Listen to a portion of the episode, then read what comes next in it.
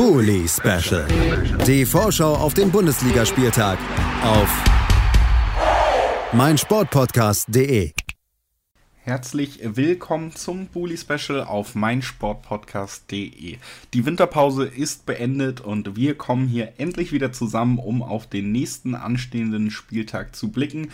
Das äh, tue ich hier, Julius Eid, wie immer mit vielen tollen Gästen, und wie immer tun wir das Ganze chronologisch. Das heißt, wir beginnen beim ersten Spiel, beim Freitagabendspiel, und das heißt in dieser Rückrunde dann Schalke null vier gegen Borussia Mönchengladbach, und meine ersten beiden Gäste in dieser Folge zum achtzehnten Spieltag heißen Fabian Kukowitsch vom Knappencast, dem Schalke null vier Podcast auf meinsportpodcast punkt de. Hallo Fabian. Hallo, hallo. Und Olaf Nordwig vom Vollraute Podcast. Hallo Olaf. Hallo, moin, moin. Schön, dass ihr beide es geschafft habt, um mit mir über das erste Spiel nach der Winterpause zu reden. Es wurde jetzt auch endlich mal wieder Zeit für Fußball in der Bundesliga. Man konnte sich so ein bisschen mit Premier League Fußball zum Beispiel über Wasser halten, aber jetzt geht es endlich auch in der heimischen Liga wieder los und direkt ja am Freitagabend mit einem mit einem Spitzenspiel, muss man auf jeden Fall so sagen, denn Schalke steht auf Platz fünf und Gladbach steht auf Platz zwei, und über beide wollen wir jetzt gemeinsam natürlich auch sprechen. Fangen beim Gastgeber an in Gelsenkirchen, fünfter Platz, dreißig Punkte, ich habe es angesprochen. Fabian, viel, viel mehr konnte man sich vor der Saison eigentlich wirklich nicht wünschen aus Schalker Sicht, oder?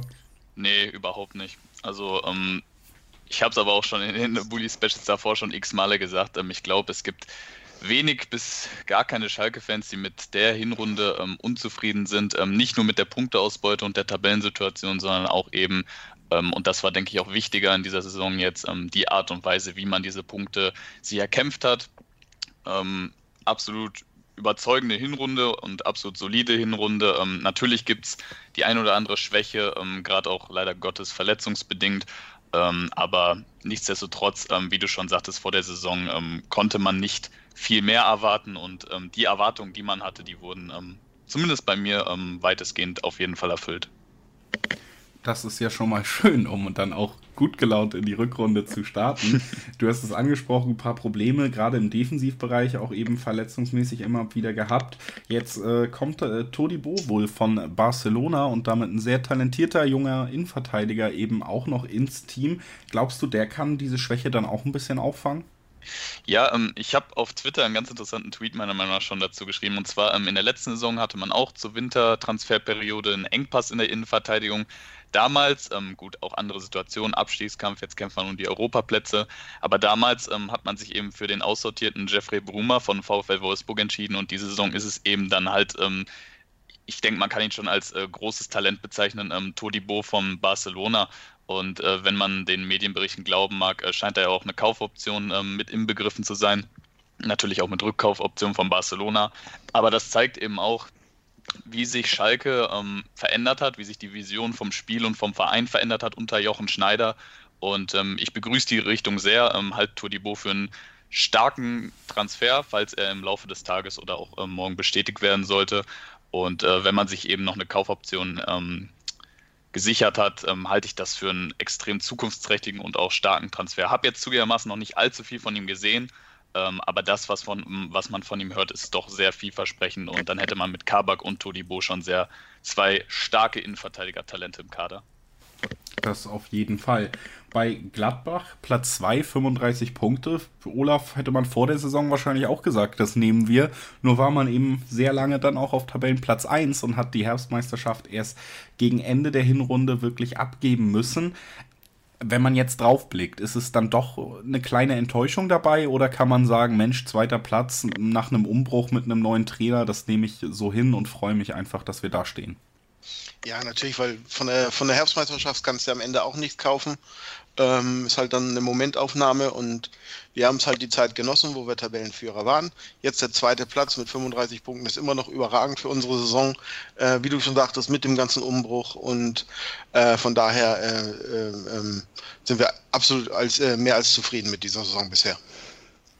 Das, denke ich, kann man auch auf jeden Fall verstehen. Schöne Saison gespielt unter eben Marco Rose, der das Traineramt von Dieter Hecking übernommen hat. Und jetzt auch nur zwei Punkte hinter dem Tabellenführer. Das heißt, rein theoretisch stehen alle Möglichkeiten offen. Es war allerdings auch in der letzten Saison so ein bisschen so, dass Gladbach gerade in der Hinrunde ganz oben mitgemischt hat und man dann in der Rückrunde eingebrochen ist so ein bisschen und sich dann aus diesem, diesen ganz oberen Rängen verabschiedet hat. Bist du da dieses Jahr ja bessere Stimmung, was die Rückrunde angeht?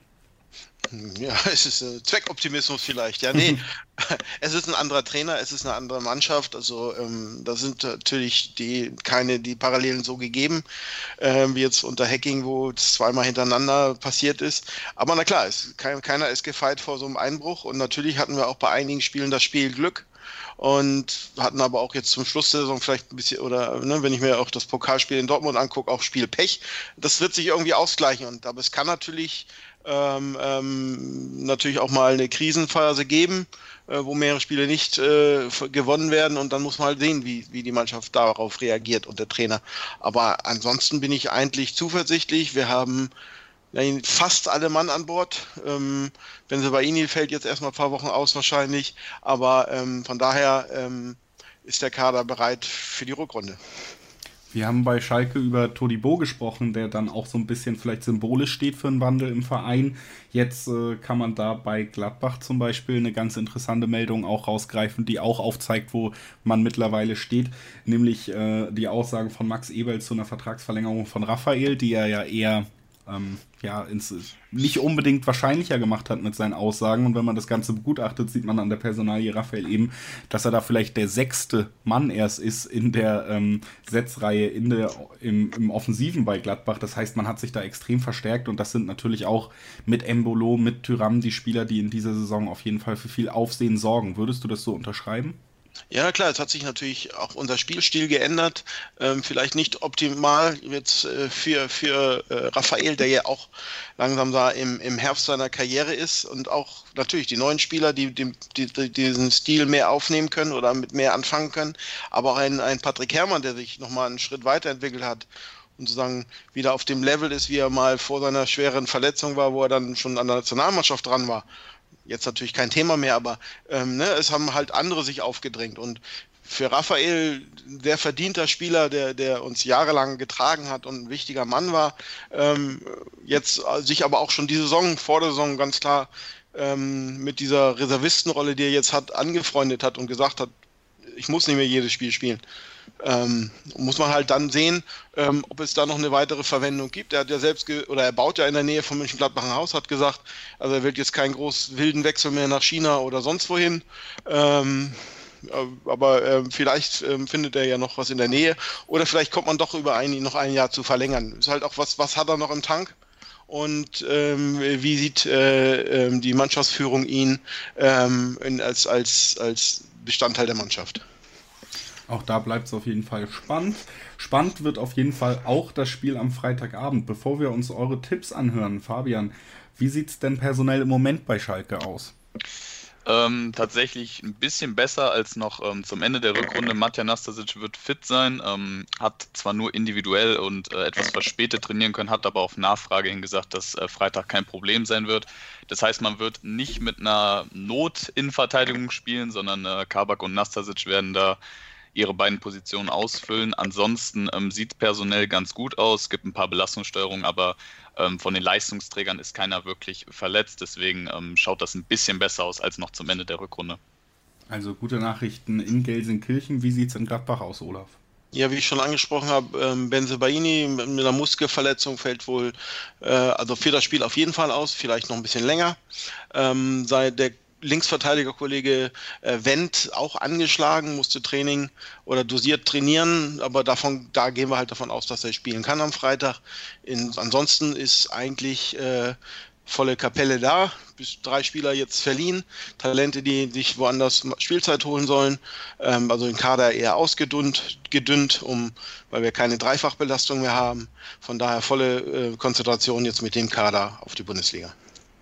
Es sieht also gut aus bei beiden, auch personell, und es ist eben das erste Spiel am achtzehnten Spieltag. Was glaubt ihr, wie wird's ausgehen? Fangen wir bei Fabian an.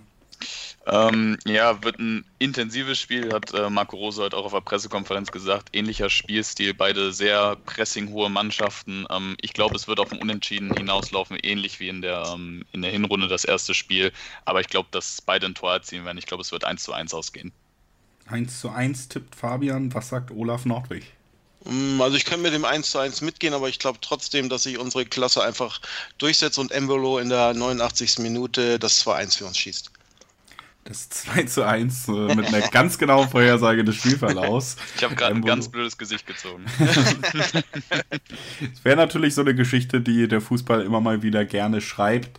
Und äh, die gefällt mir so gut, dass ich da einfach bei dem Tipp dann auch mal mitgehe und sage zwei zu eins für Gladbach. Auch mein Tipp bei diesem Spiel, was auf jeden Fall ansehnlich wird. Hohe Intensität, ein schöner Start in den in die Rückrunde. Kann man sich drauf freuen. Ich freue mich, dass ihr beide hier wart. Danke Fabian, danke Olaf. Kein Thema. Und äh, wir hören uns dann gleich wieder mit dem zweiten Spiel, dem ersten am Samstag. Das heißt Hoffenheim gegen Frankfurt. Lohnt sich auf jeden Fall dran zu bleiben, denn auch da sind tolle Gäste da. Bis gleich. Der Knappencast mit Fabian Kukowitsch. Der Podcast zu den Königsblauen. Jede Woche neu auf meinsportpodcast punkt de. Und willkommen zurück zum zweiten Spiel, was wir im Bulli-Special auf meinsportpodcast punkt de zum achtzehnten Spieltag besprechen wollen. Logischerweise, ihr kennt die Chronologie, als echte Bundesliga-Experten, die hier regelmäßig reinhören, ist es dann auch das erste Spiel am Samstag und über das sprechen wir jetzt. Es heißt T S G Hoffenheim gegen Eintracht Frankfurt und dafür bei mir ist einmal Luis Löser von Hoffenews. Hallo Luis. Servus. Und einmal Christoph Senft. Hallo Christoph. Gude, hi. Gude zurück. Gude freue ich mich immer, wenn das hier vorkommt. Die Mainzer kommen auch noch, da werde ich bestimmt auch noch mal hören. Sehr schön. Ähm, ja, wir besprechen ein Spiel, in dem zwei Mannschaften aufeinandertreffen, die dann doch punktemäßig schon ein Stück weit auseinander sind. Die Mannschaft, die eigentlich den Umbruch hat, den großen, die steht punktemäßig deutlich weiter vorne. Das ist Hoffenheim. Platz sieben, siebenundzwanzig Punkte. Eher noch Schlagdistanz nach oben. Pff, Luis, wenn man jetzt auf die Hinrunde guckt und die Punktzahl sieht, die Tabellenposition beim neuen Trainer, dann ist da eigentlich alles, würde ich sagen, völlig im Soll. Aber ich finde, Hoffenheim ist eine Mannschaft, vielleicht kannst du ja mal deine Gedanken auch zu loswerden, wo sich dann gerade doch im Spielerischen noch relativ viele Fragezeichen irgendwie gezeigt haben.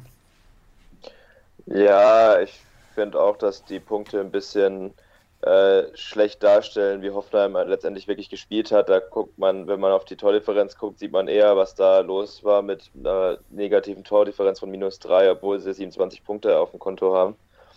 Und da hat man sich eben lange nicht gefunden und auch immer noch nicht gefunden. Unter dem neuen Trainer Alfred Schreuder hatte zwischendrin dann halt diese Siegesserie, die immer noch schwer zu erklären ist, wo auch viel Glück dabei war, vor allem gegen Schalke, gegen Bayern der Sieg, der war zwar gut erkämpft, aber da kann man auch verlieren in München und deswegen kann man mit der Punkteausbeute zwar sehr zufrieden sein, aber mit der Art und Weise, wie die geholt wurden, noch nicht wirklich und wenn sich das nicht verbessert, dann ist auch die Punkteausbeute in der Rückrunde irgendwann unter dem, was man so erwarten könnte. Also so richtig überzeugt hatte ich, höre ich daraus, der neue Trainer dann noch nicht in diesem halben Jahr. Ja, ich, ich also ich bin da nicht so kritisch wie manche anderen Hoffenheim-Fans, die da teilweise schon den Kopf gefordert haben vom Trainer, aber man sieht halt äh, einen deutlichen Rückschritt im Vergleich zu Nagelsmann, was natürlich verständlich ist, wenn man sich den großen Umbruch im Sommer ansieht, aber dann in der Rückrunde muss dann schon mehr kommen irgendwann. Also auch da muss noch Verbesserungen dazukommen, sagt Luis Löser. Und jetzt kommen wir zu Eintracht Frankfurt. Die sind zu Gast und da brauchen wir, glaube ich, gar nicht groß nachfragen, ob Verbesserungen dazukommen muss. Stehen auf Platz dreizehn mit achtzehn Punkten. Schlagdistanz nach oben eher nicht mehr gegeben, sondern vielleicht sogar die Angst vor ganz unten, denn da ist man gar nicht so weit entfernt. Nach Jahren jetzt tatsächlich, in denen man meistens begeistern konnte, hat man eine ziemlich doch ja, unangenehme Hinrunde hingelegt, würde ich sagen, zumindest aus Fansicht.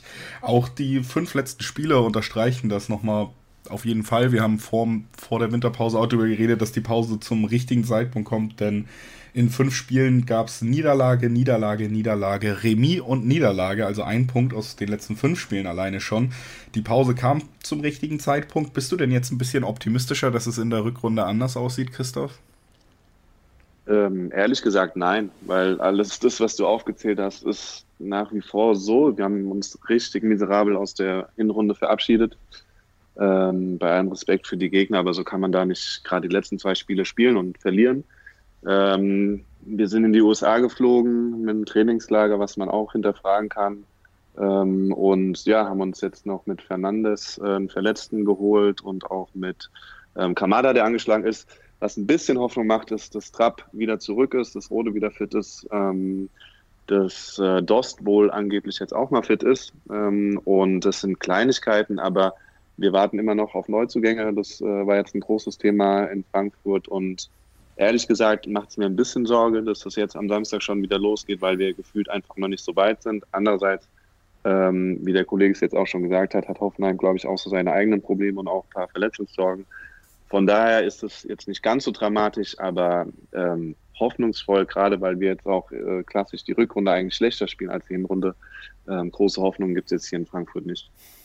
Ja, dann drehen wir die Frage nochmal um, wenn wir das jetzt so hören und fragen, machst du dir Sorgen, dass es noch richtig gefährlich werden könnte?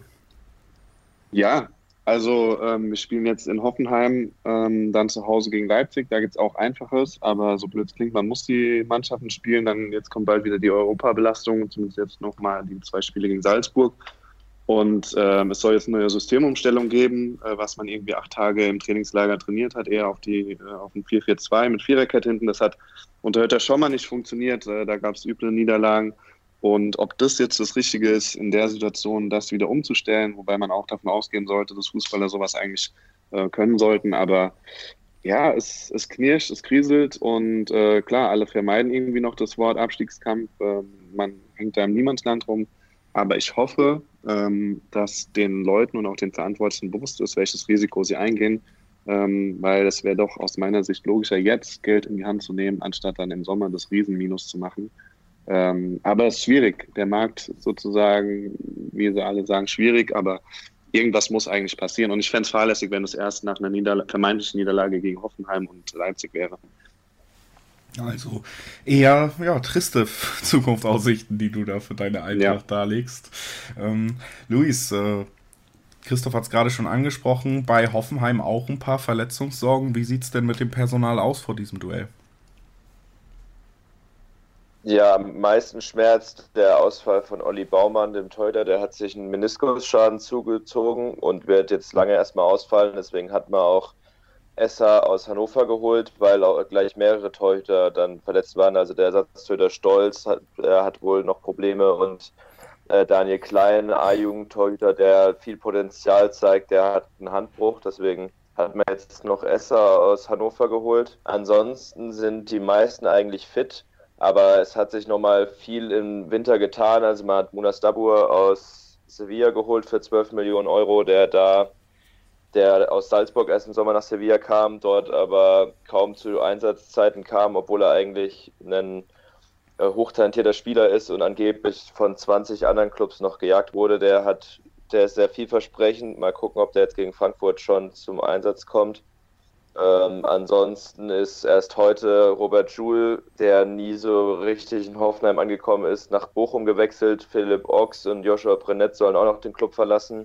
Und auch Lukas Rupp ist noch nach Norwich gewechselt. Also da sind viele Spieler, die einfach aufgrund des großen Kaders in der Hinrunde kaum eine Rolle gespielt haben oder jetzt zum Ende der Hinrunde dann nicht mehr eine Rolle gespielt haben, so wie Kevin Vogt, der jetzt erstmal nach Bremen ausgeliehen wurde, die jetzt in der Winterpause gehen. Das haben wir letztes Jahr schon mal gesehen, wo es dann sehr viele Ausleihen gab. Jetzt gibt es auch mal ein paar Spieler, die den Verein endgültig verlassen, nachdem sie ewig verliehen wurden oder äh, keinen Fuß fassen konnten, hier bei der zweiten Mannschaft teilweise mitspielen mussten. Und deswegen steht es auch im Winter bei Hoffenheim das Transferkarussell nicht still. Auch heute ist auch noch der Nachwuchsdirektor gegangen nach China. Also da ist immer noch was los. Viel Betrieb, den sich Christoph ja wünschen würde, zumindest auf der Zugangsseite bei der Eintracht. Wer sich jetzt gerade verletzt hat bei der Eintracht noch und wer zurückkommt, das hast du eben schon angesprochen, Christoph, deswegen lassen wir das mal außen vor und nutzen so den Part, bevor wir eure Tipps abgeben, nochmal für dich die Frage, was glaubst du oder was wünschst du dir denn, wo sollte bei der Eintracht positionsmäßig gesehen jetzt am ehesten noch was passieren?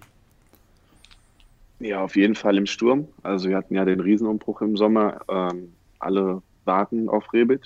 Äh, das ist mehr oder weniger realistisch, aber im Sturm muss was passieren und äh, nach wie vor auch noch auf den Flügeln, weil mit Kostic und Da Costa haben wir da Dauerspieler äh, in den letzten anderthalb Jahren. Da gibt es aus meiner Sicht keine wirklich kompetente Alternative, sowohl auf der linken als auch auf der rechten Seite. Wir haben Pallett abgegeben, ähm, das ist jetzt nicht so schmerzhaft, weil wir doch viele Innenverteidiger haben, die hoffentlich dann auch mit roten Karten ein bisschen sparsamer sind. Aber aus meiner Sicht müssten mindestens äh, jemand für den Sturm kommen, für die Flügel. Und da sich Fernandes und Torres im Mittelfeld verletzt haben und Rode jetzt auch keine siebzehn Spiele am Stück wahrscheinlich macht in der Rückrunde, könnte es auch noch einen Sechser geben. Aber bis auf das neueste Gerücht mit Brun Larsen auf dem Flügel ähm, gibt es jetzt eigentlich nichts Konkretes. Und ja, das ist einfach ein ähm, bisschen angespannt.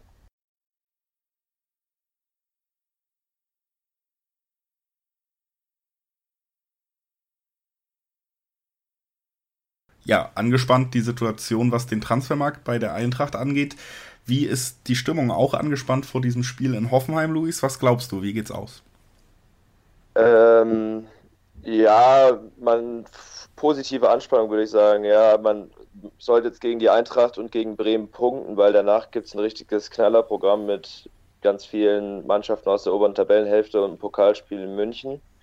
Deswegen hoffe ich mal auf einen zwei zu eins Sieg für Hoffenheim. zwei zu eins für Hoffenheim wird da von den Gastgebern getippt. Was sagt äh, Eintrachtler Christoph? Ja, genau das Gleiche. Wir müssen punkten, äh, egal wie. Wirklich egal wie. Ähm, ich drehe das Ergebnis und sage, wir gewinnen zwei eins auswärts. Dann, äh, ja, ich mach, ich nehme die Mitte, auch wenn es wieder langweilig ist, und tippen eins zu eins. Ich, ich glaube einfach, dass es kein sehr spektakuläres Spiel wird. Beide Teams sind für mich in dieser Saison extrem schwer irgendwie einzuschätzen, so wirklich. Ich glaube, dass die Eintracht mehr Potenzial hat, als sie in großen Teilen der Hinrunde gezeigt hat. Ich bin mir aber unsicher, ob sie in der Lage sind, das jetzt abzurufen. Und Hoffenheim, ja, generell irgendwie die Wundertüte, manchmal in der Lage, dann auch knappe Spiele für sich zu entscheiden, manchmal komische Entscheidung vom Trainer und dann auch Spiele, die verloren gehen, obwohl es nicht unbedingt so sein müsste. Sehr schwer einzuschätzen, deswegen mache ich es mir einfach und sage eins zu eins. Und äh, bedanke mich bei Luis Löser von Hoffen News, dass er da war. Danke, Luis. Ich habe zu danken. Und natürlich auch bei Christoph Senft. Danke, Christoph. Gerne. So, das war unsere Spielbesprechung zu T S G Hoffenheim gegen Eintracht Frankfurt. Und wer möchte, kann natürlich gerne dranbleiben, denn gleich gibt es äh, das Gespräch über Düsseldorf. Die komplette Welt des Sports. Wann und wo du willst. Auf meinsportpodcast punkt de. Die kleine Pause ist beendet und wir sind wieder da vom Bulli-Special auf meinsportpodcast punkt de. Der achtzehnte Spieltag steht an, wir sprechen drüber, haben über die ersten beiden Spiele, über Schalke null vier gegen Borussia Mönchengladbach und über D S G Hoffenheim gegen die Eintracht aus Frankfurt geredet und sind jetzt beim dritten Spiel angekommen. Das findet natürlich dann Samstag um fünfzehn Uhr dreißig statt und es heißt Fortuna Düsseldorf gegen Werder Bremen und dafür bei mir ist Marco Meisel. Hallo Marco. Moin. Moin zurück. Und ja, es ist ein Spiel, das hat auf jeden Fall Spannungspotenzial, denn es ist ein Spiel, was im Tabellenkeller stattfindet.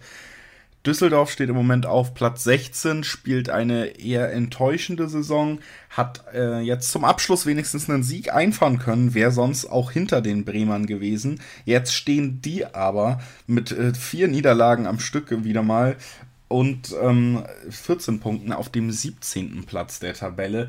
Und wenn man sich darüber streiten möchte, wer die enttäuschendere Saison spielt von diesen beiden Vereinen, dann ist die Frage eigentlich nicht so schwer zu beantworten, Marco.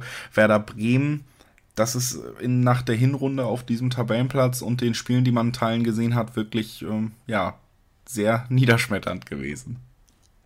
Auf jeden Fall. Es ist eine große Enttäuschung, weil man mit vielen Ambitionen in die Saison gegangen ist.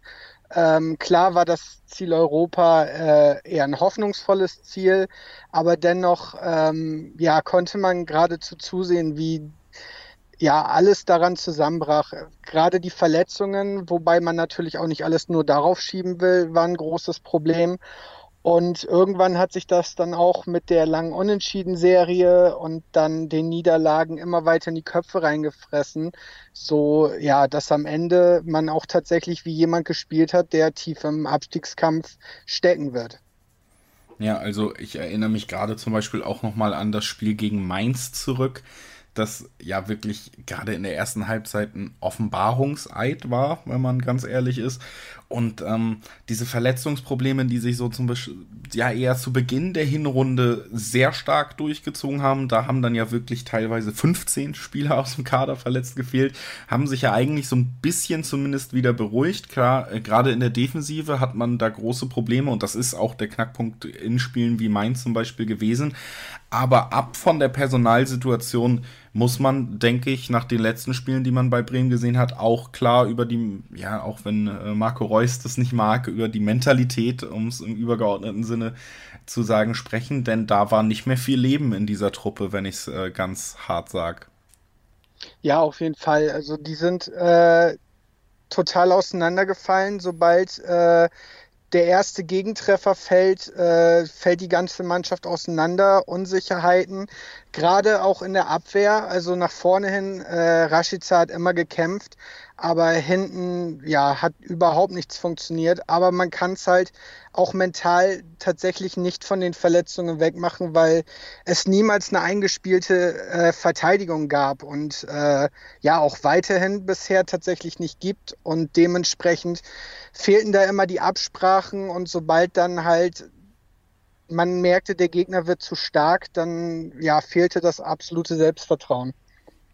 Das Selbstvertrauen fehlte. Jetzt ist natürlich äh, ein Thema, was eigentlich bei Vereinen aufkommt, die sehr enttäuschend spielen und die unter ihren Möglichkeiten bleiben, dass man auch mal über den Trainer diskutiert. Das wird in Bremen natürlich mit extremer Vehemenz abgeschmettert, dieses Thema. Man möchte an Florian Kohfeldt festhalten.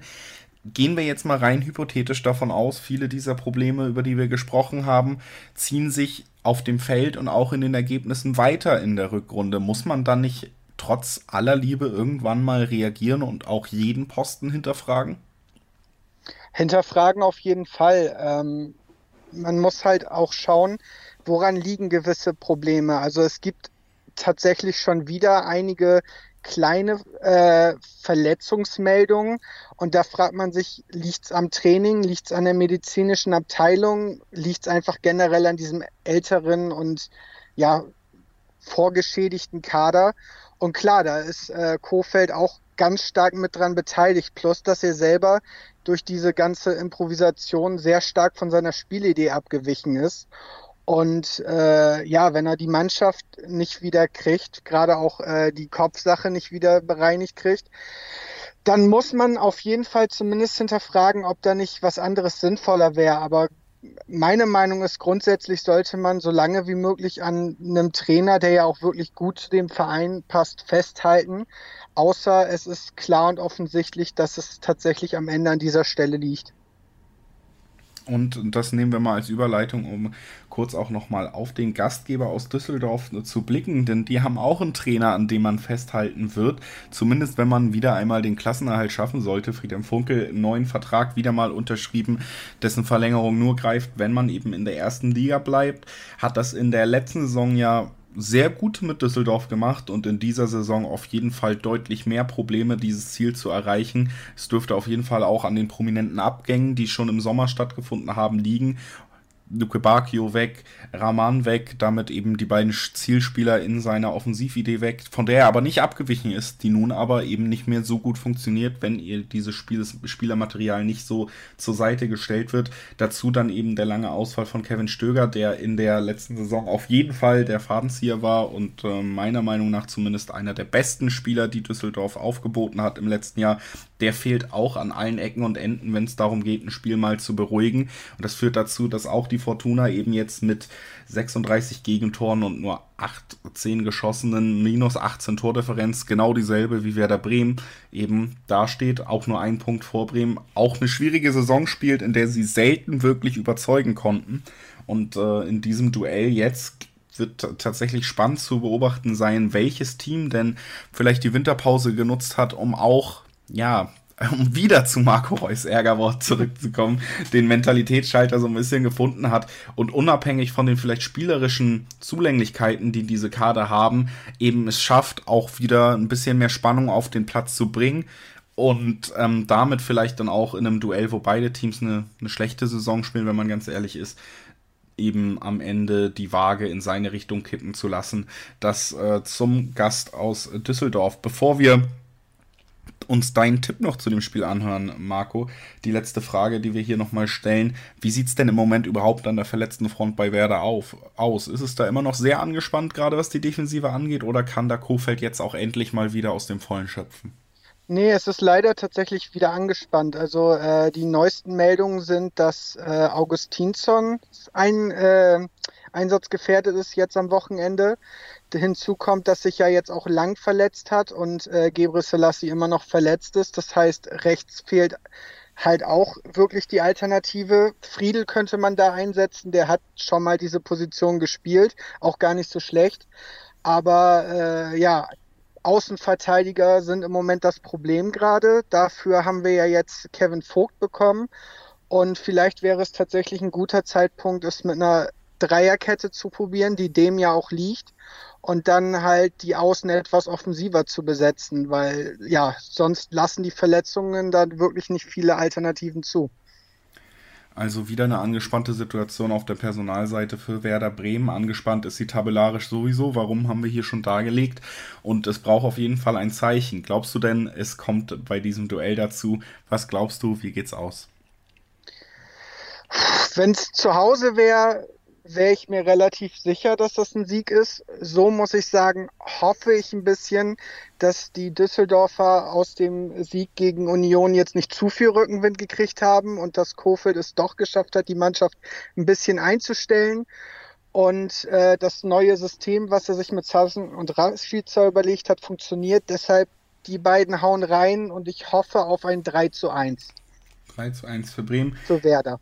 Ja, das habe ich mir schon gedacht bei dem Typ. Ich glaube, dass das Ganze ein relativ unschönes eins zu eins wird und wie so oft dann im Abstiegskampf ein Spiel, von dem sich niemand so wirklich was kaufen kann.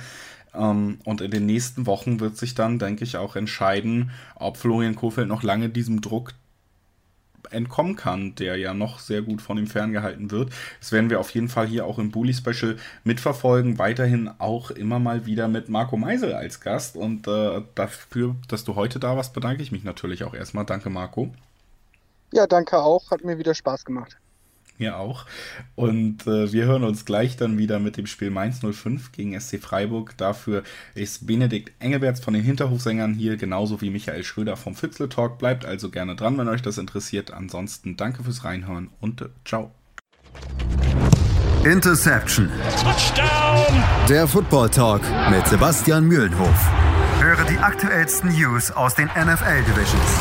Jede Woche neu auf mein Sportpodcast punkt de.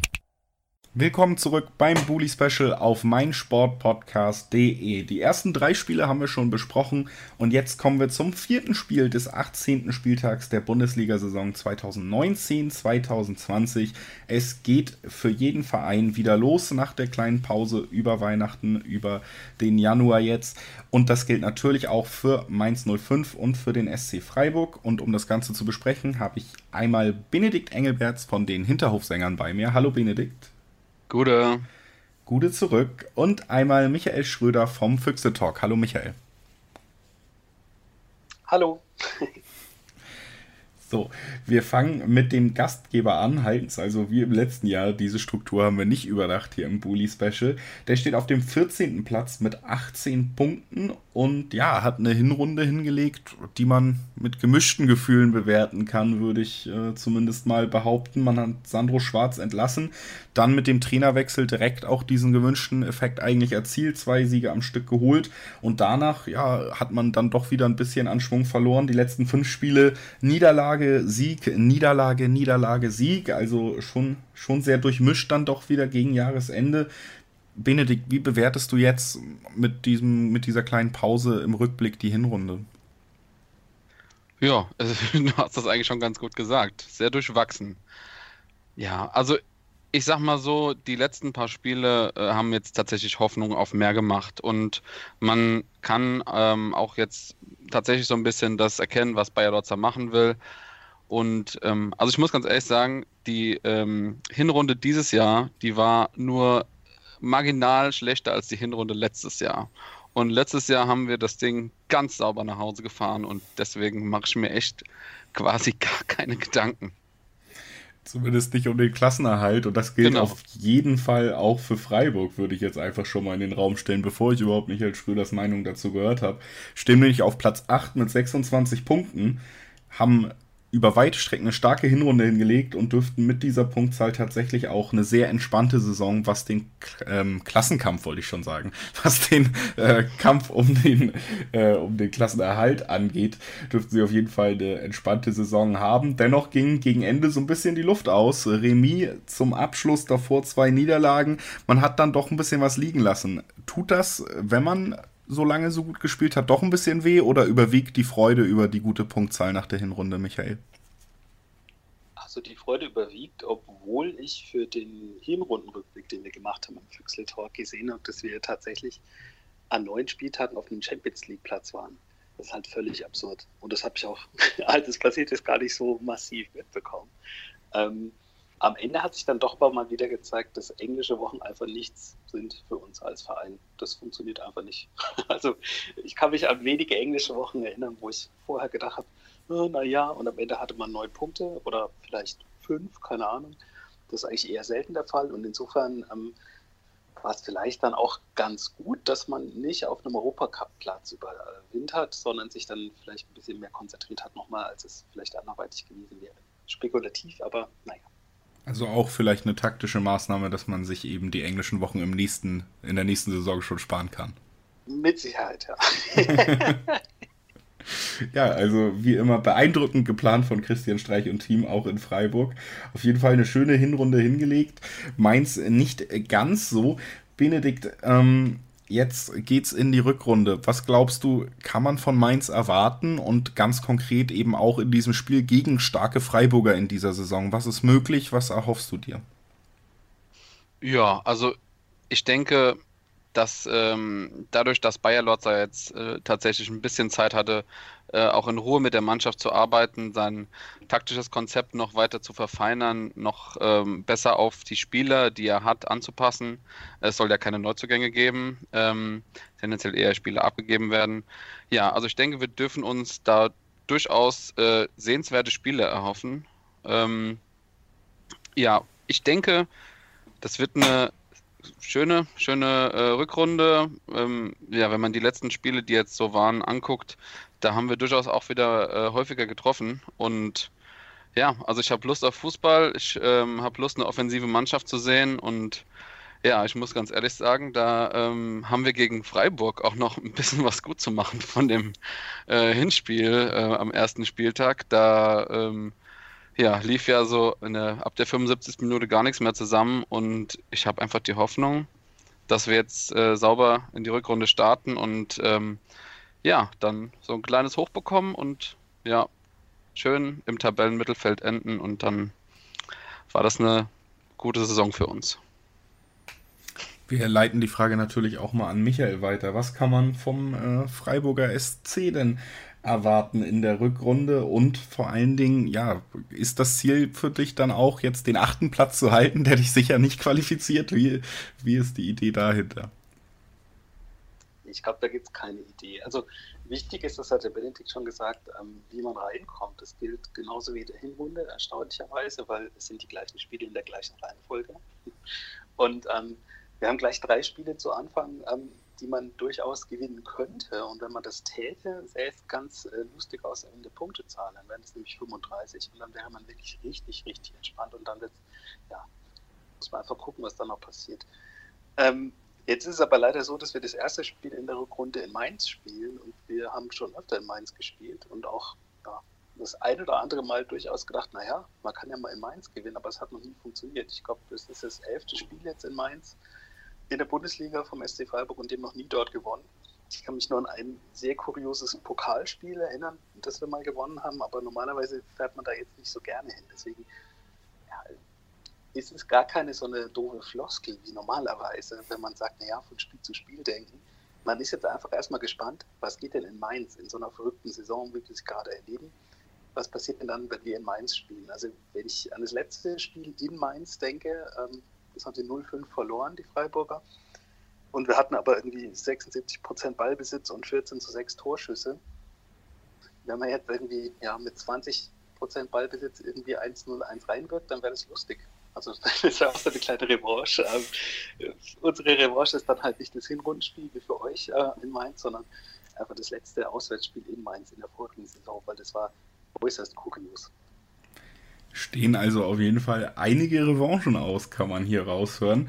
Bevor wir zu unseren Tipps kommen, dann natürlich auch nochmal die obligatorische Frage nach dem Personal. Benedikt, du hast schon gesagt, ähm, Transfers sollen nicht getätigt werden. Wie sieht es denn auf der verletzten Seite bei Mainz im Moment aus? Ja, da haben wir tatsächlich im, Tra- äh, im Trainingslager ein bisschen einen kleinen Nackenschlag bekommen. Äh, Edimilson Fernandes hat sich äh, verletzt und wird mindestens sechs Wochen ausfallen. Ähm, Ja, der war tatsächlich in der Abwehr in den, ähm, in den letzten paar Spielen von der ähm, Hinrunde ein sehr stabilisierender Faktor. Und da wird man jetzt mal sehen, äh, wie die Mannschaft damit umgeht. Ja, ähm, Hack und ähm, auch der äh, Rückkehrer, der ja ein bisschen verletzt war, äh, Saint-Juste, die können das aber, denke ich, ganz gut abfangen. Ähm, und Minyakate ist ja auch ähm, ja, unser äh, dritter, sag ich mal, ähm, Stamminnenverteidiger auch fit. Das heißt, ähm, da haben wir schon mal äh, keine Probleme. Dazu ähm, kommen jetzt noch die äh, tatsächlich endlich mal dann ganz fitten Rückkehrer Dongwon-ji und außerdem noch ähm, Mateta ähm, zurück. Außerdem äh, bekommen wir Philipp Mwene, der gefühlt anderthalb Jahre schon verletzt ist.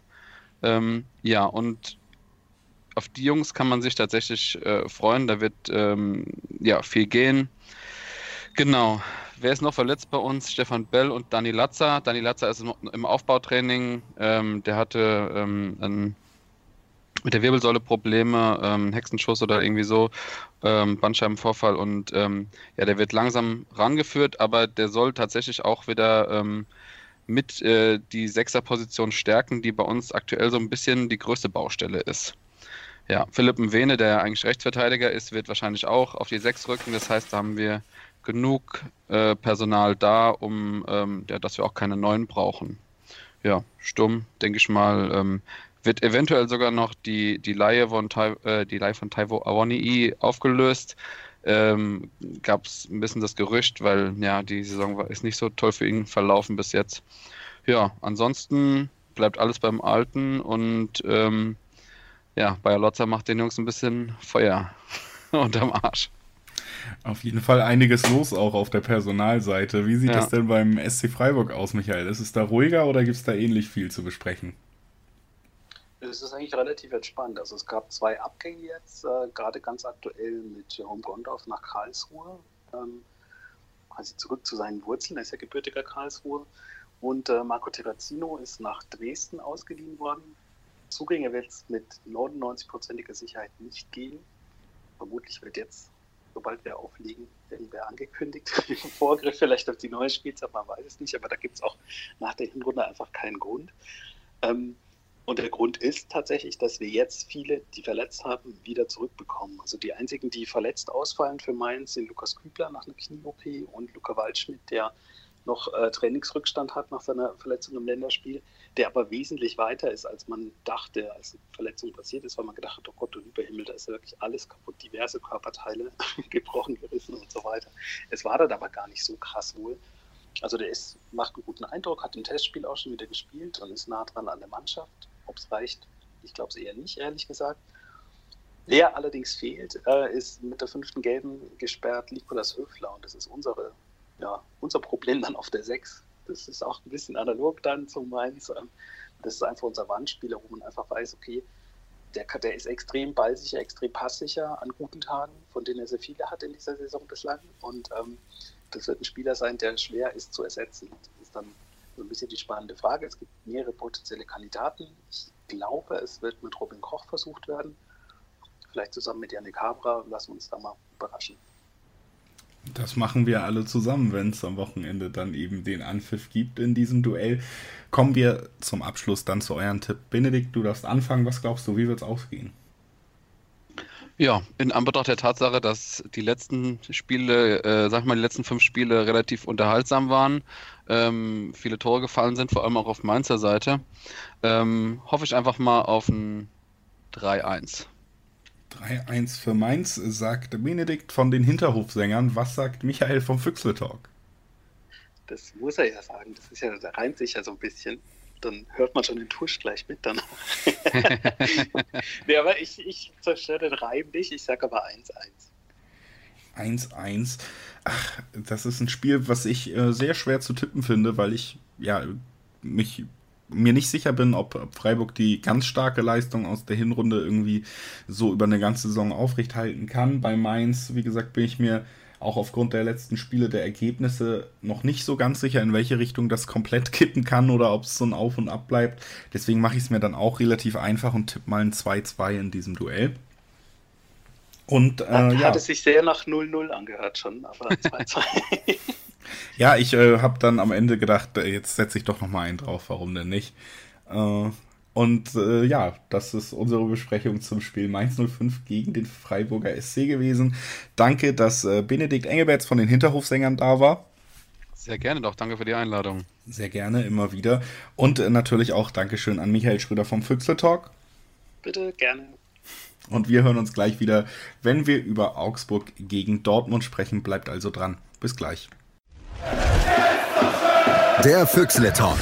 Die Analyse. Aus meiner Sicht ist dieses Experiment gescheitert. Die Vorschau. Ich mache mir meine Welt, wie sie mir gefällt. Kann Pippi Langstrumpf singen, aber nicht die Fußball-Bundesliga. Der prüfende Blick. Ja, die Stimmung ist super. Alles zum S C Freiburg mit Michael. Der Füchsletalk auf meinsportpodcast punkt de.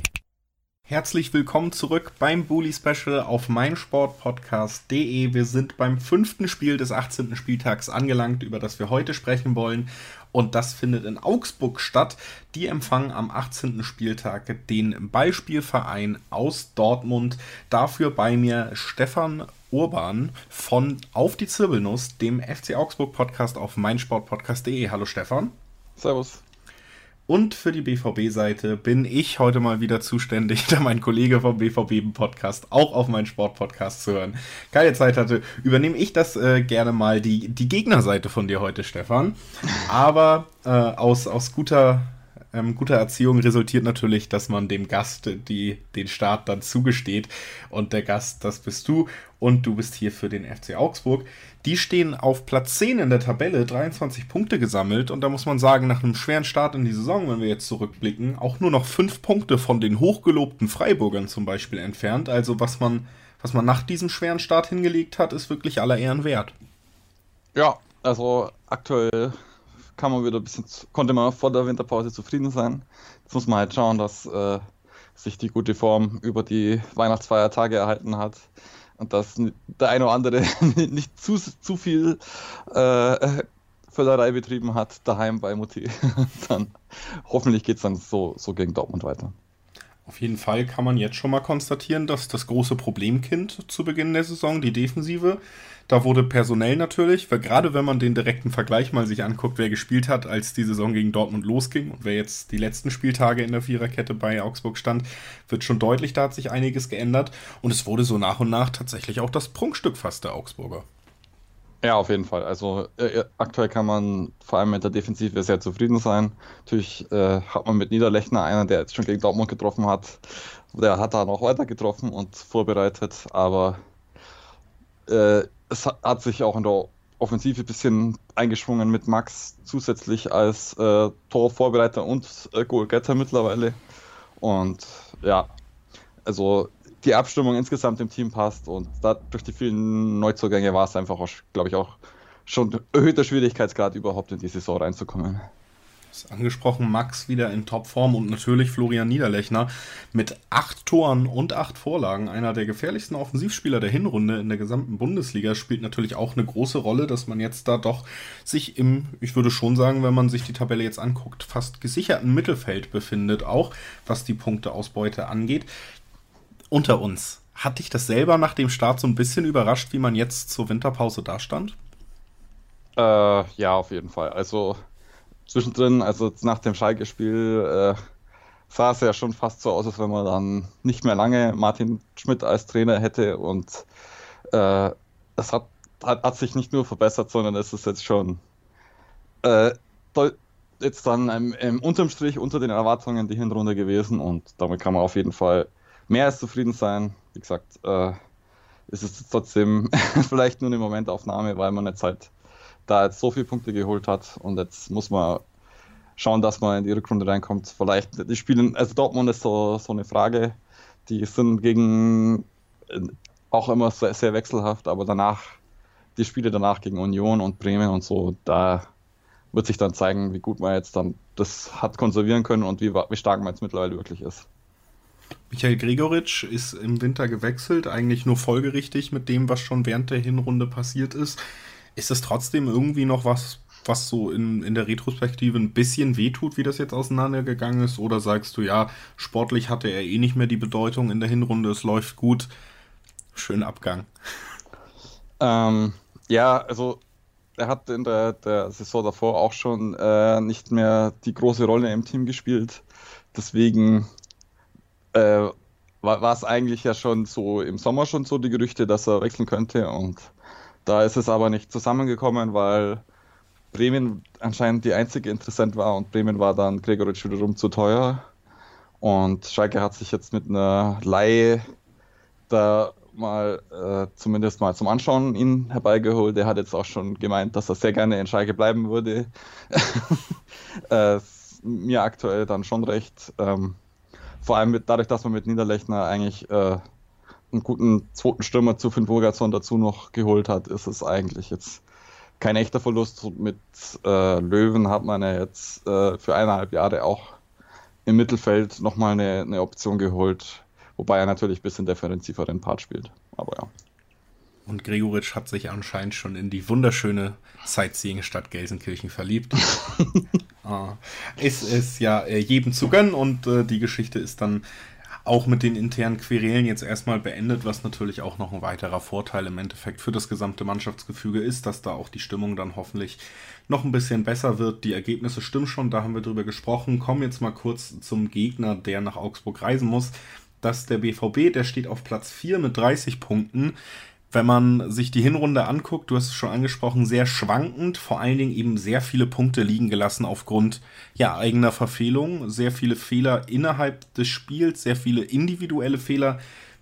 Perfektes Beispiel natürlich auch das Spiel kurz vor der Winterpause gegen Leipzig, wo man eine fast perfekte erste Halbzeit spielt, drei null führt, in der zweiten Halbzeit eigentlich sogar auch noch das Spiel in der eigenen Hand hat, besser spielt und wirklich mindestens zwei, ja, man kann es eigentlich nicht anders nennen, als Eigentore schießt durch ähm, haarsträubende Rückpässe. Also wirklich, ähm, da hat Dortmund sich gerade in der Hinrunde wirklich wenig Gefallen getan, viele Punkte noch verloren. Trotzdem noch in den Champions-League-Plätzen zumindest, auch wenn das ausgerufene Ziel Meisterschaft nach und nach natürlich jetzt wirklich davon schwimmt. In der Vorbereitung kam äh, Haaland dazu, großer Transfer, einer der gefragtesten Youngster, hat sich für Dortmund entschieden. Ich persönlich gehe nicht unbedingt davon aus, dass er gegen Augsburg schon in die Startelf rücken wird.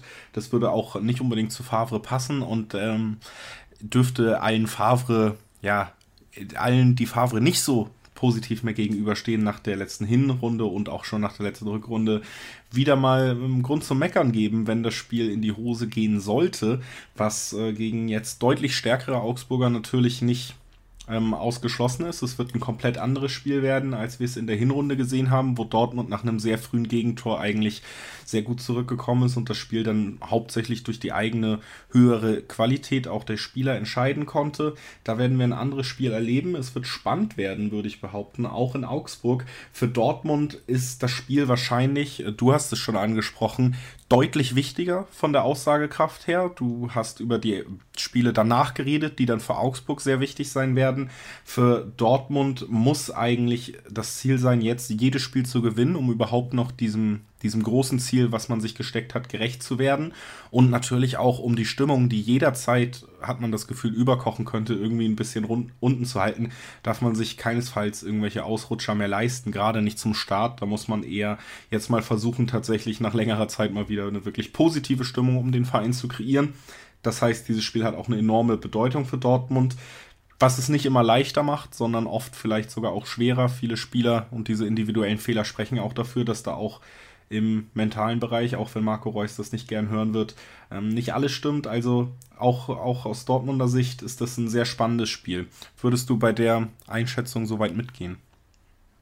Ja, also auf, auf jeden Fall ist der, der Druck eher auch bei Dortmund, beim, beim F C A ist es eher so, ja, da kommt jetzt ein großer, an dem man sich messen will. Äh, die, die Spieler sind heiß, aber es ist jetzt nicht so, dass da der äh, schlimme Druck drauf ist, vor allem dadurch, dass man jetzt so viele Punkte in der Äh, am Ende der Rückrunde noch ge- äh, Hinrunde geholt hat, dass man ähm, da jetzt komplett frei eigentlich an die Sache gehen kann und einfach versuchen kann, jetzt wie, wie eben auch schon im Hinspiel so nahe Stiche zu setzen und mit der Hoffnung, Niederlechner hat es schon gesagt, man will da Revanche und äh, will vielleicht früher auch wieder eins zu null in Führung gehen, das diesmal heimbringen. Ist das schon dein Tipp zum Ende dieser Besprechung? Äh, mein Tipp ist, dass es ein offener Schlagabtausch wird und dass es eher so Richtung zwei zu zwei wahrscheinlich ausgeht, was aber auch schon gut wäre für den F C A. Ich habe ähm, schon bei B V B, den ich mit meinem Kollegen Christoph Albers mache, der B V B-Podcast hier auf meinsportpodcast punkt de, auch schon getippt dieses Spiel und ich habe gesagt, es wird ein zwei zu eins für Dortmund mit einem sehr späten Tor durch den eingewechselten Haaland. ähm... Irgendwie ist es ja das eine Geschichte, die Dortmund immer hingekriegt hat, wenn neue Stürmer dazu kamen, dass die sehr schnell diesen Hype irgendwie noch weiter anfachen konnten, diese Einwechslungen sehr gut funktioniert haben, auch schon unter Favre. Und irgendwie wäre das so eine Geschichte, die ich, natürlich kann man sowas nicht voraussagen, aber ich kann es mir fast vorstellen, dass es genauso kommen wird. Deswegen sage ich äh, zwei zu eins für Dortmund, bin damit auch gar nicht so weit weg von deinem Tipp. Und wenn Haaland doch nicht trifft, dann sind wir beim eins eins. Also äh, wir sind uns da schon einig, dass es ein enges Spiel wird, ein intensives Spiel und hoffentlich ein attraktives für jeden Zuschauer, würde ich sagen. Und äh, damit bedanke ich mich dann erstmal bei äh, Stefan Urban, dass du die Zeit gefunden hast, heute uns zu beehren. Dankeschön. Gerne. Und ich bedanke mich natürlich auch wieder bei allen Zuhörern, die nur den Einzeltake hören. Alle, die die gesamte Folge hören, können sich freuen, dass wir gleich Köln gegen Wolfsburg besprechen. Das ist das nächste Spiel auf unserer Agenda. Bis gleich also. Die Zirbelnuss ist eine Wappenfigur in Form des... Auf die Zirbelnuss. Der F C Augsburg Talk. Wer ist gegangen, wer ist gekommen? Transfers, die Spiele oder Fangefühle. All das und mehr im F C A-Talk. Optimal vorbereitet auf die Saison des F C Augsburg. Auf meinsportpodcast punkt de. Wieder einmal herzlich willkommen zurück beim Bully-Special auf meinsportpodcast punkt de. Der achtzehnte Spieltag steht an. Wir haben über fünf Spiele gesprochen, reden auch über die weiteren vier und sind jetzt damit, wer mitgerechnet hat, ist da schon auf dem Laufenden, beim sechsten Spiel angelangt. Das findet in Köln statt. In der Domstadt und Wolfsburg kommt zu Besuch. Das heißt, der fünfzehnte empfängt den Tabellenneunten und ich empfange dafür Dennis Lindner. Hallo Dennis. Moin. Moin, schön, dass du es wieder geschafft hast, auch im neuen Jahr. Ich freue mich sehr.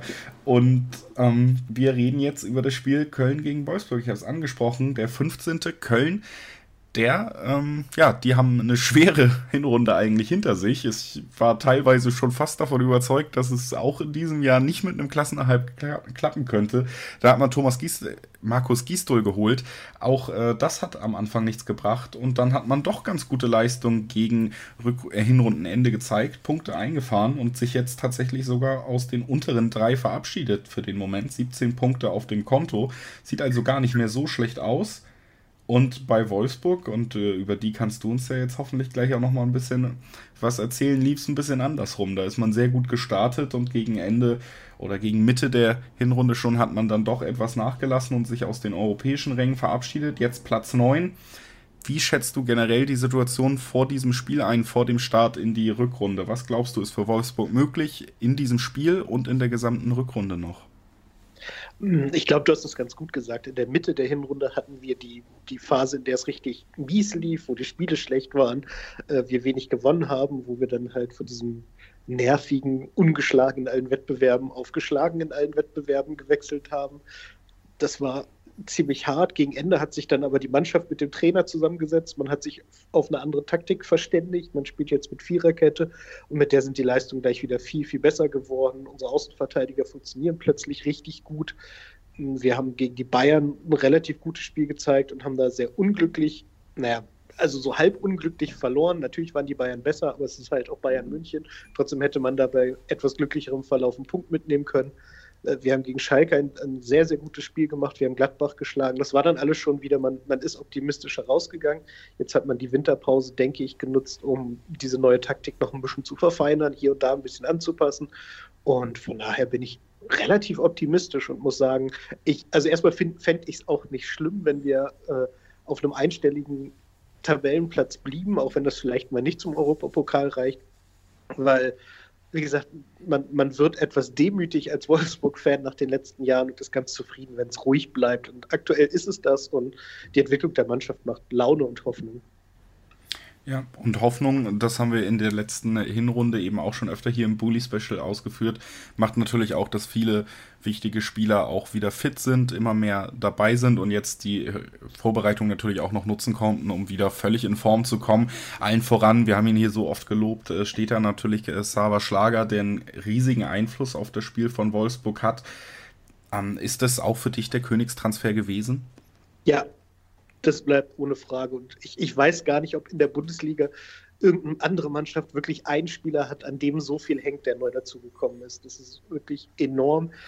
Ich meine, jetzt, jetzt ist es halt auch so, dass er zurückgekommen ist mit dem Wechsel der Taktik. Von daher kann es natürlich auch sein, dass Ursache und Wirkung da unterschiedlich sind. Aber man hat schon den Eindruck, wenn er da ist, dann, dann wirkt das alles viel dynamischer, viel griffiger, viel offensiver, viel mutiger. Und das ist ein, macht sehr, sehr viel Hoffnung. Dazu sind mit Ausnahme von Camacho, meine ich, alle Verletzten wieder komplett an Bord. Und das, das macht halt Hoffnung. Wir haben dann jetzt mit, mit Ginczek zum Beispiel endlich die benötigte Ergänzung zu Wout Weghorst, der halt ein bisschen anderer Spieler ist, auch wie es jetzt aussieht, eher mit ihm zusammenspielen wird. Also es gab so ein paar Überlegungen und, oder viele Trainingssessions, wo sogar mit zwei Spitzen gespielt wurde, mit den beiden. Und das kann uns nur helfen und, und stärker machen noch. Ja. Also bei Xaver Schlager ist es auch, denke ich, einfach so, dass das ein Spielertyp ist, der eben gewisse Voraussetzungen mitbringt und wegen diesem Spieler kann man dann auch die Taktik natürlich anpassen, weil man mehr Möglichkeiten hat, also es dürfte wahrscheinlich Hand in Hand gehen. Ginczek hast du angesprochen, meiner Meinung nach ein Spieler, der ohne die vielen Verletzungen in seiner Karriere auch schon an einem anderen Punkt wäre, den ich eigentlich immer sehr spannend fand. Also man kann das schon so zusammenfassen, dass wenn alle fit sind, Wolfsburg auf jeden Fall einen sehr ja, spannenden Kader in dieser Liga hat. Die Spielidee des Trainers äh, ja, musste sich erstmal finden, findet sich wahrscheinlich auch immer noch, das gehört dazu und daher kommt wahrscheinlich dann auch die abwartende Erwartungshaltung einstelliger Tabellenplatz, aber ich glaube tatsächlich, und äh, du kannst mir gerne dann sagen, ob ich da völlig übertreibe, ich glaube tatsächlich, dass für dieses Wolfsburg auch noch ein Schritt mehr drin sein könnte in dieser Rückrunde. Nö, da widerspreche ich gar nicht, weil ich das genauso sehe. Wir haben jetzt auch heute noch einen neuen Innenverteidiger geholt, dessen Namen ich leider nicht aussprechen kann, aber äh, der halt aus Salzburg kommt, das heißt, der hat diese Red Bull-Schule durchlaufen, das heißt, der weiß auch wie, unser Trainer kommt da ja auch her, das heißt, da, da gibt es ja sehr viele taktische Andockpunkte, das heißt, der weiß dann auch, wie es geht, der ist etwas besser im Spielaufbau als unsere aktuellen Innenverteidiger und das wird uns da auch nochmal wahrscheinlich ein Stück voranbringen und noch ein Stück Souveränität ins Team bringen. Das kann ich mir nämlich auch sehr gut vorstellen. Bevor wir zu den Tipps kommen, lass uns natürlich auch noch kurz ein bisschen weiter über den Gegner reden. Die Kölner, fünfzehn, siebzehn Punkte, Saisonverlauf habe ich zu Beginn die unseres Gesprächs hier schon ein bisschen dargelegt. Ähm, Gisdols Taktik hat sich tatsächlich nicht groß verändert. Man hat es auch beim H S V gesehen, wo er auch ein Team trainiert hat, was dann eher in den unteren Gefilden der Liga feststeckte. Lange Bälle versuchen, diese festzumachen, die zweiten Bälle zu gewinnen und dann eben ja auch mit begrenzten spielerischen Mitteln Erfolg zu erzielen. Das hat am Anfang nicht so gut geklappt. Man hat eigentlich nicht so viel geändert, aber irgendwie hat sich das Momentum so ein bisschen gewendet. Man konnte Punkte erringen, konnte Spiele wieder gewinnen. Und man hat so richtig gemerkt, wie dann diese Mannschaft doch auch Fahrt aufnehmen kann, dass Köln nicht den schlechtesten Kader der Liga, beileibe wahrscheinlich nicht mal einen der drei schlechtesten Kader der Liga hat, das war vor der Saison klar.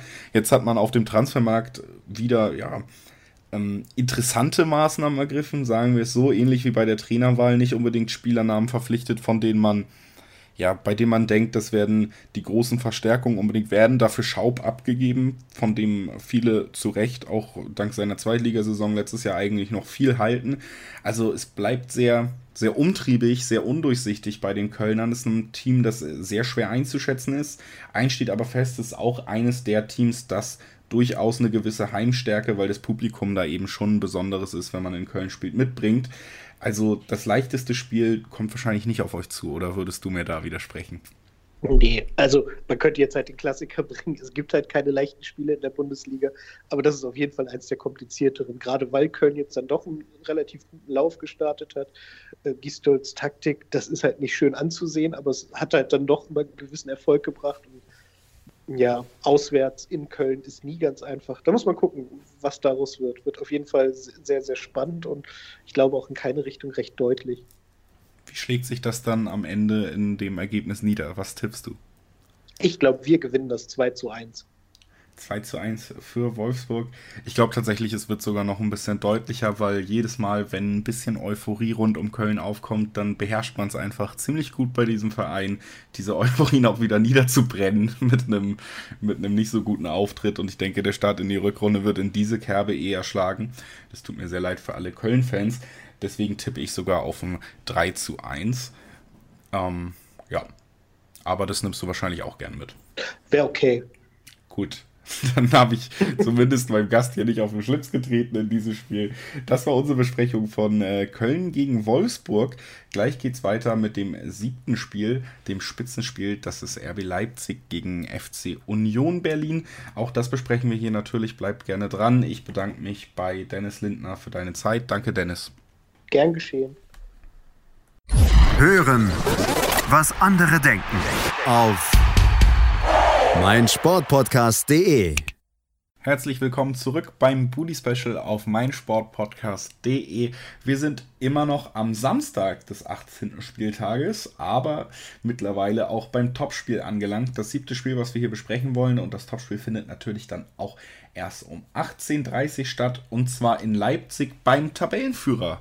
So sieht es nach der Hinrunde aus, und der empfängt ja, ein anderes Team, was äh, auch überraschen konnte, nämlich äh, den F C Union Berlin, der auf dem elften Platz steht und zwanzig Punkte schon gesammelt hat, was auf jeden Fall eine beeindruckende Bilanz für den Aufsteiger ist.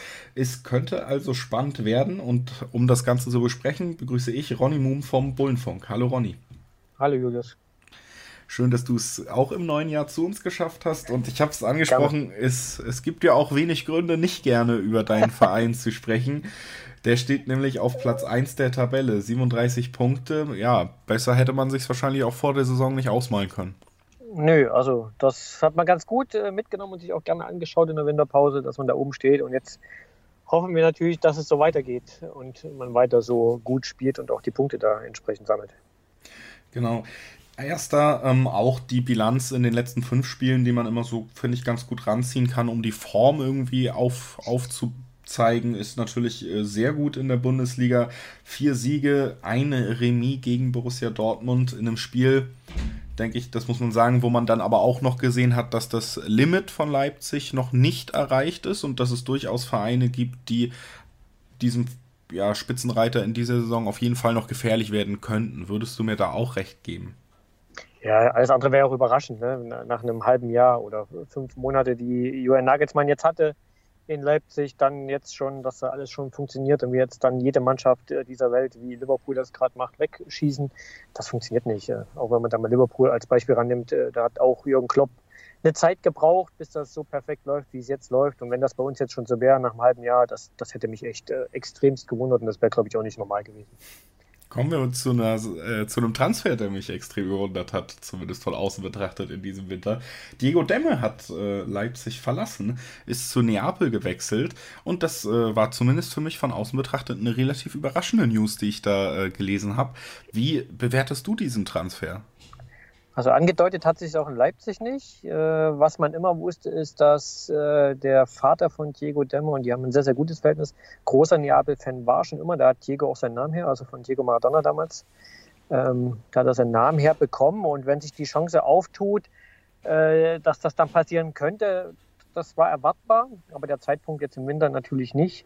Wobei man natürlich, wenn man dann äh, subjekt, äh, objektiv drüber nachdenkt, schon sagt, okay, wer weiß, wie oft die Chance sich noch aufgetan hätte, für beide oder für alle drei Seiten, für Neapel äh, Demme zu bekommen in der aktuellen Verfassung, für Demme zu seinem Heimatverein oder zu seinem Wunschverein, Traumverein zu wechseln und für Leipzig natürlich auch für Diego Demme ähm, noch ein paar Euro Ablöse zu kassieren. Also wenn man das objektiv betrachtet, ist es vielleicht äh, optimal der Zeitpunkt, aber natürlich, wenn man weiß, dass er auch schon seit der dritten Liga in Leipzig war und tragende Säule in der Hinrunde, dann hat man schon so ein bisschen ein Tränchen im Auge, obwohl man es ihm natürlich mega gönnt, da seinen Traumverein, sein Traumtrikot überzustreifen. Also gerade der Aspekt der tragenden Säule ist mir dann nämlich auch so im Gedächtnis geblieben, dass ich schon so wahrgenommen habe, dass Demme einer der wichtigsten Spieler der Hinrunde war und die verlief ja sehr erfolgreich und man hatte große Ziele in Leipzig, deswegen hat mich äh, überrascht, dass man ja. den Spieler eben hat ziehen lassen. Muss man vielleicht ein bisschen, äh, ein bisschen schauen, wie der Kader aussah in der Hinrunde. Du hast natürlich einen verletzten Campbell und einen verletzten Adams gehabt. Und die Frage steht natürlich jetzt im Raum, wenn man die äh, Rückrunde der letzten Saison nimmt, da hat Demme fast gar nicht gespielt, weil beide halt fit waren. Und wie wird es jetzt kommen, wenn beide wieder da sind? Also das ist natürlich auch noch eine Frage, um was wäre gewesen, wenn beide fit gewesen wären in der Hinrunde, ob Demme dann überhaupt diese Rolle hätte spielen dürfen, ähm, steht noch so ein bisschen äh, im Raum. Natürlich, wenn man ihn gesehen hat und auf dem Platz und äh, die Spiele auch gesehen hat, äh, wie erfolgreich die waren, fragt man sich dann natürlich schon. Aber wenn man das im Ganzen betrachtet, könnte man dann vielleicht schon auf die Idee kommen, hat er jetzt gespielt, weil er so gut war oder hat er gespielt, weil die anderen gerade nicht äh, einsatzfähig waren, wenn man die letzte Rückrunde so nimmt. Und wenn man auf den Tabellenplatz guckt, dann ist eigentlich ja auch nicht unbedingt noch so viel nötig, um Mut zu bekommen oder Mut zu machen für die Rückrunde, denn es lief ja schon vieles sehr gut, aber du hast es eben schon bei diesem Thema ein bisschen durchklingen lassen. Es ist durchaus so, dass viele Verletzte bei Leipzig auch äh, jetzt zurückkehren werden, die großes Potenzial haben, von dem man sich viel erhofft und die in der Hinrunde gar nicht so die Rolle gespielt haben aufgrund dieser Verletzung eben. Also auch auf dieser Seite eigentlich sehr viel positive Nachrichten. Na, nicht ganz so, weil eigentlich die, die Achillesferse, die Innenverteidigung wird wohl noch länger dauern. Der Willi Orban hat irgendwas jetzt gesagt, dass es nicht jetzt zum Rückrundenauftakt funktioniert und bei Konaté sieht es wohl auch eher nach März aus. Also da wird sich hinten in der Innenverteidigung nicht viel bessern und das war ja so ein bisschen die, die Baustelle, die wir da hatten, wenn wir überhaupt eine hatten in der Hinrunde. Aber das war die Baustelle und die wird sich auch erstmal nicht schließen. Jetzt ist wohl der Henrich-Stil auch noch äh, gestorben, weil der neue Trainer da gesagt hat, nee, ich hätte den gerne weiter in meinem Team, hat ihn jetzt auch spielen lassen. Also ist man da irgendwie noch so ein bisschen auf der Suche, diese Lücke zu schließen, die die zwei noch länger äh, hinterlassen werden. Im Mittelfeld mit Adams und Campbell werden zwei zurückkommen, relativ zeitnah, aber in der Innenverteidigung wird sich erstmal nicht viel tun. Glaubst du, da passiert vielleicht sogar in diesem Winter noch was? Auch als Vorgriff darauf, dass ja immer wieder damit gerechnet wird, dass Upamecano zum Beispiel schon im Sommer den Verein dann verlassen könnte? Das ist ja wohl ein Name für den Sommer schon im Gespräch, wieder so ein junger Franzose aus äh, Paris. Aber dass jetzt im Winter was passiert, würde ich nicht ausschließen. Ich denke mal, dass man ein gutes Netzwerk hat und dort links, rechts, von hinten schaut. Aber wie ich den Verein kenne, werden die auch nur was machen, was, äh, wie sagt die immer so schön, was wir auch im Sommer machen würden. Also jemand, der dann auch über das Halbjahr hinaus dann äh, in Zukunft einer ist, der sich entwickeln kann. Also das muss schon einer sein, der auch eine Perspektive hat und nicht einfach irgendeiner, der eine Lücke schließt. Also das kann ich mir nicht vorstellen. Gut, ähm, dann wechseln wir noch einmal kurz von Leipzig, bevor wir zu den Tipps kommen, natürlich auch äh, zum Gegner, der heißt Union Berlin. Ich habe es eben im ja, Einstieg zu unserem Gespräch schon erwähnt. Die haben auch überrascht in dieser Saison, was heißt auch, ähm, ich weiß nicht, ob es für wie viele es eine Überraschung ist, dass Leipzig eine gute Saison spielt, aber ähm, dass Union eine gute Saison spielt, das ist auf jeden Fall für viele überraschend gewesen. Elfter Platz, zwanzig Punkte, damit ein ganzes Stück von den direkten und auch indirekten Abstiegsplätzen, dem Relegationsplatz eben weggerückt in der Tabelle und das hauptsächlich durch teilweise starke Leistung gegen starke Gegner. Man hat gegen Borussia Dortmund gewonnen, man hat gegen den damaligen äh, Tabellenführer Borussia Mönchengladbach, der jetzt auf Tabellenplatz zwei steht, gewonnen. Also man hat äh, gute Leistung gerade gegen große Teams gezeigt. Man hat gezeigt, dass man erstens natürlich die wichtigste Underdog-Disziplin, nämlich das sichere Verteidigen, das disziplinierte Verteidigen wirklich sehr gut beherrscht und den Gegner entnerven kann und im Laufe der Saison dann eben auch gezeigt, dass man durchaus über weitere Ideen des Spiels verfügt und äh, die immer mal wieder durchblitzen lassen. Wichtig natürlich vorne Anderson, der in toller Verfassung ist und äh, definitiv der Zielspieler in jedem Aufbau. Also da gibt es ein, zwei Spieler, die sich da auch wirklich nochmal hervortun, was zu einer guten Saison immer dazugehören muss für einen Aufsteiger. Das hat man im Moment alles in Berlin und deshalb ja ein Team, was durchaus als positive Überraschung in der Hinrunde wahrgenommen werden könnte. Und das kommt jetzt eben nach Leipzig. Wie schätzt du die Situation vor diesem Spiel ein? Na, die haben natürlich Selbstbewusstsein äh, getankt. Es war nicht so zu erwarten nach unserem ersten Spiel. Das hat ja recht gut funktioniert äh, in Berlin damals mit diesem null zu vier aus Berliner Sicht. Ähm, ein guter Start für uns und eher einer, der durchwachsen war für die Berliner. Da wusste man noch nicht so genau, ob die diesen Weg einschlagen, den sie jetzt eingeschlagen haben. Und die werden Selbstbewusstsein haben. Und äh, ich glaube, es sind auch alle fit, die äh, da die Leistungsträger auch waren. Äh, Andersen vorne natürlich herausgestellt. Ähm, die werden schon mit breiter Brust nach Leipzig kommen. Also werden zwei Mannschaften aufeinandertreffen, die natürlich äh, äh, Selbstbewusstsein und Motivation haben, dort die Hinrunde zu bestätigen. Es ist halt dann auch noch diese, diese unsägliche Ost- oder Nicht-Ostverein-Geschichte. Ist es ein Derby? Ist es kein Derby? Machen wir wieder irgendeine Aktion aus Berliner Sicht? Das schwingt ja immer mit, aber auf dem Platz wird das wieder keinen interessieren und dann werden wir ein schönes Fußballspiel sehen. Berlin mit ihren Mitteln und Leipzig mit den Mitteln, die, die in der Hinrunde zu sehen waren. Also es wird, wird sicherlich eine richtig gute Partie. Ist ja nicht umsonst auch das äh, Topspiel des Abends. Das ist dann auf jeden Fall schon mal eine schöne Aussicht, auch für jeden neutralen Zuschauer, wenn da in diesem Einzelspiel, was man dann eben sich ganz in Ruhe angucken kann, weil der eigene Verein vielleicht auch nicht spielt oder ähm, weil man eben die Konferenz nicht so reizvoll findet, denn sie findet nicht statt. Auf jeden Fall ein interessantes Spiel, das Topspiel. Was glaubst du, wie geht's aus? Ich tippe auf einen drei zu eins für uns. drei zu eins für Leipzig. Ich denke, bei dem Tipp kann ich einfach es mir einfach machen und das mitgehen. Ich glaube, das wird nicht ganz so deutlich wie im Hinspiel werden. Ich glaube, dass Union bemüht sein wird und mit vollem Einsatz dabei sein wird, eben das zu bestätigen, was man in Teilen der Hinrunde gesehen hat und was sie auf Platz elf geführt hat. Ich glaube aber, man wird da einem vor Selbstbewusstsein strotzenden Leipzig nicht standhalten können und deshalb drei zu eins äh, gehe ich komplett mit und bedanke mich bei Ronny Moom vom Bullenfunk, dass er heute bei mir zu Gast war. Danke, Ronny. Sehr gern. Das Topspiel haben wir damit also besprochen. Kommen gleich zum Rekordmeister. Der tritt in Berlin an am ersten Sonntagsspiel dieses Spieltags. Da spreche ich mit Marc Schwitzky von Hertha B S und Manuel Behlert von neunzig Plus drüber. Bleibt also gerne dran, wenn euch das auch interessiert. Ansonsten danke, dass ihr dabei wart und bis bald. B V B. Der wöchentliche Podcast zu Borussia Dortmund mit Julius Eid und Christoph Albers. Voller echter Liebe. Auf meinsportpodcast punkt de.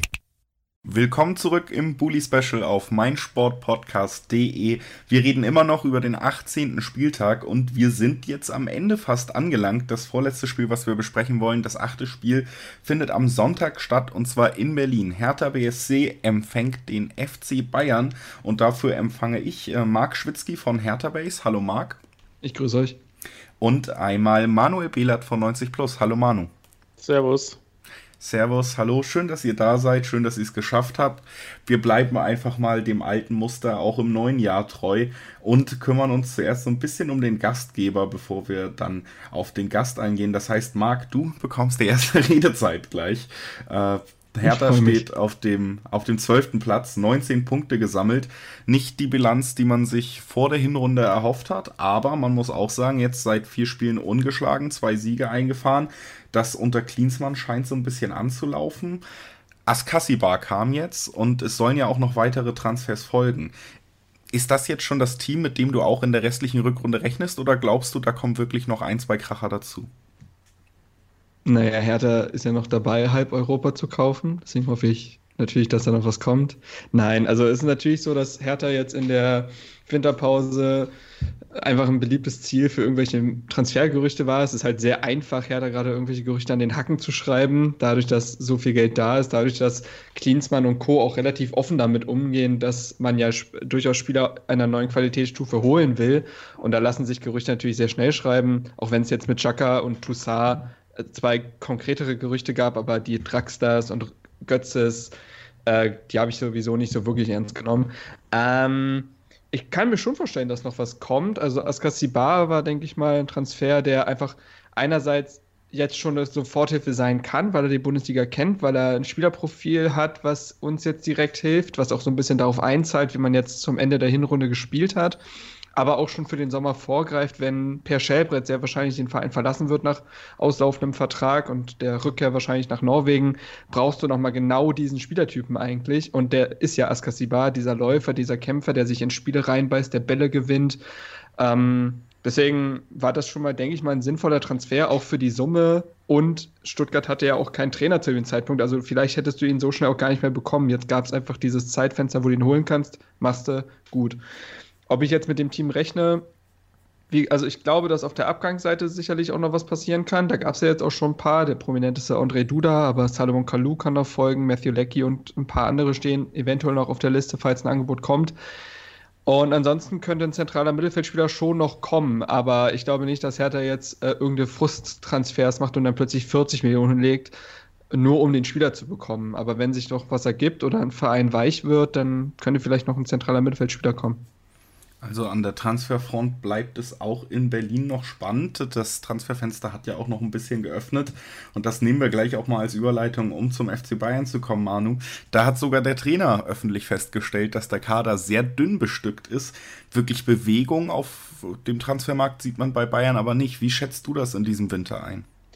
Ähm, es ist relativ schwierig, ähm, der, dass der Kader viel zu dünn ist. Ähm, das sieht man, wenn man auch ähm, das Testspiel gegen Nürnberg sieht, ähm, es saß kaum ein Profi noch auf der Bank, also der Kader ist wirklich absolut auf Kante genäht. Das war schon vor der Saison so, dass ähm, abgesehen von Niko Kovac, der diesen kleinen Kader befürwortet hat, irgendwie jeder gedacht hat, vielleicht so eine Ergänzung wäre noch ganz sinnvoll. Ja, das ist jetzt im Winter ebenso der Fall, aber ist natürlich eine gewisse Schwierigkeit vorhanden. Ähm, natürlich Rechtsverteidigerposition.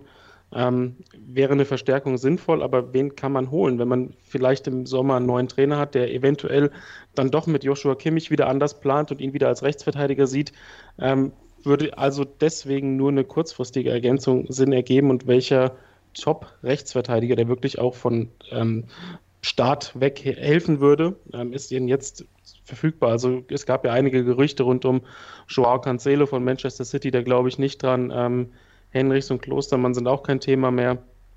Ähm, in der Offensive, ja, ist es im Moment auch extrem dünn. Also wenn man sieht, Gnabry könnte jetzt am Sonntag wieder dabei sein, aber wohl nur für die Bank und hat Achillessehnenprobleme gehabt, die können auch wieder auftreten. Also das ist eine sehr knifflige Geschichte bei ihm. Coman hat nicht nur eine Kapselverletzung und noch nicht trainiert, sondern jetzt auch noch einen grippalen Infekt, der ihn auch wieder einige Tage zurückwirft. Lewandowski kommt gerade von der O P. Ähm, defensiv sind auch noch einige Spieler verletzt. Also es ist eine, insgesamt eine sehr schwierige Gesamtsituation, weil man jetzt im Winter eben auch nicht irgendwie einen Nottransfer tätigen möchte, ähm, der dann wieder ein Vorgriff auf den Sommer wäre, wenn man große Ziele wie Sané und Havertz hat. Ähm, der aktuelle Stand ist so, dass es extrem ruhig ist, dass es jetzt auch keine neuen Gerüchte im Moment gibt. Ähm, abgesehen davon, dass die Sportbild jetzt in ihrer Mittwochsausgabe geschrieben hat, dass Thomas Meunier von Paris ein Kandidat wäre, weil sein Vertrag im Sommer ausläuft. Aber das ist, wie Marc eben schon bei der Hertha gesagt hat, jetzt auch ein extrem leicht hingeschriebenes Gerücht. Also Vertrag läuft aus, Bayern hat auf dieser Position Bedarf und der könnte eventuell im Winter gehen. Aber da halte ich jetzt nicht viel von, ähm, sodass ich davon ausgehe, nach jetzigem Stand, dass entweder irgendwas im Hintergrund passiert, wovon die Öffentlichkeit nichts mitbekommt, was bei Bayern in den letzten Monaten und Jahren etwas überraschend wäre, oder aber, dass nichts mehr passiert und wir mit einem deutlich zu dünnen Kader in die Rückrunde gehen und das dann irgendwann ähm, merken werden. Und man merkt es ja jetzt schon, du hast die zahlreichen Verletzungsprobleme angesprochen. Marc, wenn du jetzt hörst, da kommt doch ein im Kader dezimiertes Bayern mit einigen Problemen auch auf wichtigen Positionen nach Berlin. Im Hinspiel gab es ja schon ein Remis und das äh, zu Beginn einer Hinrunde, die dann nicht unbedingt wie gewünscht verlief. Jetzt soll ja alles wieder aufwärts gehen. Glaubst du, gerade auch diese Personalprobleme von Bayern könnten euch nochmal in die Karten spielen und werden eine Rolle spielen am Wochenende? Ja, sicherlich. Also, ähm... ich weiß nicht, wie der Zeitplan bei Robert Lewandowski ist, da habe ich ja auch irgendwas gelesen mit der Leisten-O P und so weiter, ob der jetzt für das erste Spiel, Manuel, kannst du mich vielleicht belehren? Ja, ja, der, äh, ist, äh, der, der hat heute voll trainiert, ähm, der wird in der Startelf stehen, also da ja, bin ich ziemlich sicher. Das ist unglücklich, hätte auch gerne noch ein Spiel warten können. Nee, also äh, ich glaube schon, dass es natürlich Hertha an die Karten spielt, also ich habe das Testspiel jetzt gegen Nürnberg nicht gesehen und natürlich standen da nur äh, Spieler aus der zweiten Mannschaft und A-Jugend auf der zweiten Halbzeit auf dem Platz, aber dennoch zeigt es ja diesen Qualitätsabfall, den es bedeuten kann, wenn man eben nicht mehr richtig nachlegen kann von der Bank. Und dementsprechend ist es sicherlich ein Vorteil, zumal bei Hertha jetzt bis auf Arne Meyer, der jetzt aber auch nichts Schlimmeres haben soll. Man hatte im Trainingslager, hatte man das Spiel gegen Frankfurt, äh, da ist er, hatte er eine Knieverletzung sich zugezogen. Da war natürlich erstmal Aufruhr groß, weil er davor erst sieben Monate mit einer Knieverletzung ausgefallen war. Aber da hatte Hertha jetzt berichtet, dass er nur ein paar Tage im Mannschaftstraining fehlen soll und ansonsten sind alle fit. Deswegen gibt es da vielleicht so einen leichten Vorteil, was irgendwie den Vollbesitz der Kräfte angeht im Kader. Und glaubst du, am Ende kann man diesen Vorteil nutzen? Was glaubst du, wie wird es ausgehen? Ich meine, Hertha hat in der Hinrunde dann zum Ende unter Klinsmann ja wirklich diesen Underdog-Fußball zelebriert, also so ein bisschen Dardai-esk äh, sich hinten reingestellt, ähm, defensiv extrem gut äh, gespielt. Ich glaube, wir haben die letzten drei Ligaspiele kein Gegentor mehr kassiert. Ähm, und äh, dann halt vorne so ein bisschen auf die genialen Momente von einem Javairo Deroson oder einem Luke Bakio hoffen. Und äh, das hat ja insgesamt ziemlich gut funktioniert. Das spielt natürlich einem grundsätzlich in die Karten, wenn man dann diesen Spielziel auch gegen Bayern einfach durchziehen kann und sich da nicht groß verändern muss. Ähm, man spielt zu Hause, das weiß ich gar nicht, ob das jetzt so ein Riesenfaktor ist. Für die Spielweise ist es eigentlich egal, glaube ich. Das, ähm, da muss man nicht unbedingt so getragen werden, glaube ich. Es, hm. Also ich, Hertha hat es in den letzten Jahren ja ganz gut gegen Bayern gemacht und ich könnte mir vorstellen, dass man ein eins eins spielt. Oder es wird ein knapper Sieg für Bayern, aber eins eins tippe ich jetzt einfach mal als Herthaner. Das ist also der Tipp von Marc Schwitzky von Hertha Base für das Spiel, was ansteht. Manu, was glaubst du auch? Ich habe ja auch schon bei deinen Ausführungen wieder rausgehört, so richtig optimistisch bist du nicht für diese Rückrunde unbedingt. Was glaubst du, wie geht das erste Spiel aus? Ähm, ich sehe ein ziemlich schwieriges Spiel auf Bayern zukommen, gerade weil man eben von Beginn an nicht mit Gnabry und Coman spielen kann, sondern auf der, auf der Flügelposition eben mit großen Geschwindigkeitsdefiziten agieren muss. Man hätte natürlich die Möglichkeit, ähm, Alphonso Davies eins nach vorne zu schieben, aber da fehlen einem dann schon fast wieder die Verteidiger, um das ähm, so zu spielen. Das heißt, dass das eine, eine Außenbahn wahrscheinlich mit Müller und Perisic oder mit Coutinho wird, sodass da jetzt wirklich im eins gegen eins nicht allzu viel geht. Also gerade auch Perisic kommt ja kaum an einem Gegenspieler vorbei, ähm, das, sodass das eine ziemlich zähe Angelegenheit wird. Viel wird dann darauf ankommen, denke ich, wie fit Robert Lewandowski schon ist. Also dass er, dass er körperlich hergestellt ist, ist klar, weil das war keine kein schwieriger Eingriff und das war jetzt auch so, dass er wirklich voll trainiert hat in den letzten Wochen, jetzt auch im zweikampftechnischen Bereich wieder ähm, voll integriert ist. Die Frage ist nur, wie die Form ist. Also vor der Winterpause war es schon so, dass Lewandowski jetzt nicht mehr quasi spielend leicht mit jedem Ballkontakt getroffen hat, sondern dass er sich das, die Chancen wieder deutlich mehr erarbeiten musste. Ähm, wenn die Form von Lewandowski eben noch nicht bei hundert Prozent ist und man jetzt spielerisch keine äh, so guten Lösungen findet, was gerade gegen die angesprochene Hertha-Defensive, die in den letzten Wochen wirklich relativ beeindruckend verteidigt hat, ähm, zwar mit einfachen Mitteln, aber es hat un- unter anderem für Gegner wie Leverkusen gereicht, die ja offensiv sehr stark sind, ähm, dann kann das schon ein extrem zähes Spiel werden. Bayern muss die Konter sehr gut absichern, ähm, das ist ein entscheidender Faktor, weil die Defensive bei Bayern hat in dieser Saison häufig schon sich relativ anfällig gezeigt, wenn es jetzt darum geht, mal aus dem großen Druck ähm, nach einem eigenen Ballverlust wieder in die Defensive umzuschalten. Ähm, da muss einfach extrem aufmerksam verteidigt werden. Und ähm, ja, man muss in der Offensive effizient sein. Das war auch in dieser Saison in, in vielen Spielen ein Problem, dass man eben sehr viele Chancen für ein Tor brauchte. Ähm, ich rechne auch mit einem sehr knappen Ergebnis und tippe in einem wirklich nicht herausragenden Spiel, weil das ist es bei Hertha gegen Bayern in Berlin sowieso selten, ähm, auf einen eins zu null Auswärtssieg. Also eins zu eins von Marc, eins zu null oder null zu eins von Manu. Ich, äh, ja, mach's mir einfach und schließe mich da Manu an und sage, es wird null zu eins, weil die Bayern dann doch eine sehr hohe Qualität immer noch in der ersten Elf haben. Knapp wird's aber dennoch werden. Und ja, dann freut euch äh, nach dieser Vorschau auf ein nicht so spektakuläres Spiel in Berlin. Da haben wir es ja allen Zuschauern nochmal schmackhaft gemacht hier. Juhu. Äh, wir hören uns gleich nochmal wieder mit dem letzten Spiel, nämlich Paderborn gegen Bayern null vier Leverkusen. Und äh, zuerst bedanke ich mich natürlich bei Marc. Danke, dass du dabei warst. Sehr, sehr gerne. Und bei Manu. Danke, Manu. Gerne. Und bei euch, dass ihr euch das alles immer anhört. Bis gleich. neunzig Plus On Air, der Podcast rund um den internationalen Fußball mit Marius Merck und Chris McCarthy. Da herrscht ein enormer Druck, da werden Unsummen investiert, um den Erfolg regelrecht zu erzwingen. Jeden Monat neu auf meinsportpodcast punkt de. Ja. Ein letztes Mal willkommen zurück im Bully Special auf meinsportpodcast punkt de. Ein letztes Mal zumindestens für den achtzehnten Spieltag, denn wir sind beim letzten Spiel angekommen. Das findet natürlich Sonntagabend statt. Ist das neunte Spiel des achtzehnten Spieltags. Es findet in Paderborn statt und Paderborn empfängt als Tabellenletzter den Tabellensechsten aus Leverkusen. Und dafür empfange ich bei mir Kevin Scheuren von dem Bayer null vier Podcast Werkskantine am Wasserturm, auch zu hören auf meinsportpodcast punkt de. Hallo Kevin. Hallo Julius. Schön, dass du es geschafft hast. Schön, dass du da bist. Ich habe schon gesagt, für euch geht es jetzt zum Tabellen achtzehnten Eigentlich die dankbarste Aufgabe normalerweise, die man in der Tab- äh, Liga haben kann. Aber wenn man sich das Hinspiel schon angeguckt hat, das war ja schon recht spektakulär. Und eigentlich die meisten Spiele von Paderborn, muss man sagen, dass die immer ganz gut mitgehalten haben bis jetzt, einen attraktiven Fußball spielen. Bevor wir wirklich auf deine Mannschaft auch mit Leverkusen eingehen, erstmal die Frage vor diesem Spiel, wie ist das Gefühl? Glaubst du, das wird ein Selbstgänger gegen den Tabellenletzten oder bist du da schon gewarnt? Also man kann auch schon gewarnt sein. Das ist das dritte Spiel gegen Paderborn diese Saison. Im Pokal haben wir auch schon in der zweiten Runde gegen sie gespielt.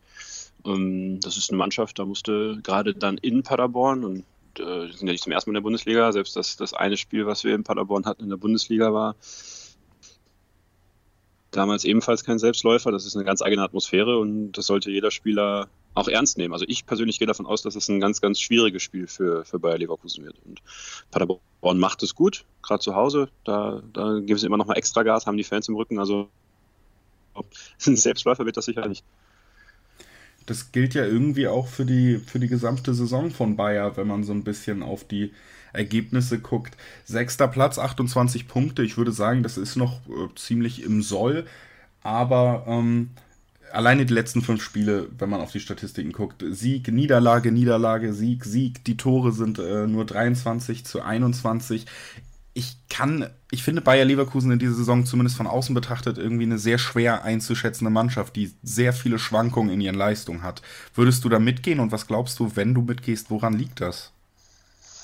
Ja, da gehe ich mit und das liegt äh, in gewisser Weise daran, dass man äh, so, wie man wie man halt spielen will, wie man Fußball spielen will, auch Löcher bietet und äh, viele Mannschaften diese Löcher ganz effizient ausgenutzt haben und man selber sehr viele Spiele hat liegen lassen, wo man sich viele Chancen rausgearbeitet hat und äh, da nicht die nötigen Siege eingefahren hat. Also viele Unentschieden, die es in der Hinrunde gab, die man hätte vermeiden können, Niederlagen sowieso.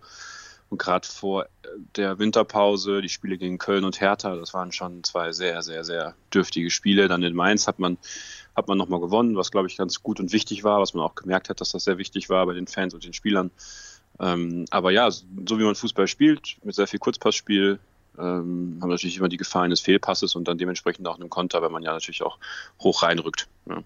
Und äh, so kommt das dann halt zustande, dass man, dass man zu wenige, immer noch zu wenige Punkte klar im Soll, aber äh, zu viele Gegentore auch kassiert. Und da, da fehlt es dann natürlich für den nächsten Schritt nach vorne, da jetzt diese Konstanz noch einzubringen. Und das muss man in der Rückrunde dann zeigen. Ist vielleicht auch die Offensive noch ein Ansatzpunkt, weil man eben, ich habe es eben gesagt, dreiundzwanzig zu einundzwanzig Tore.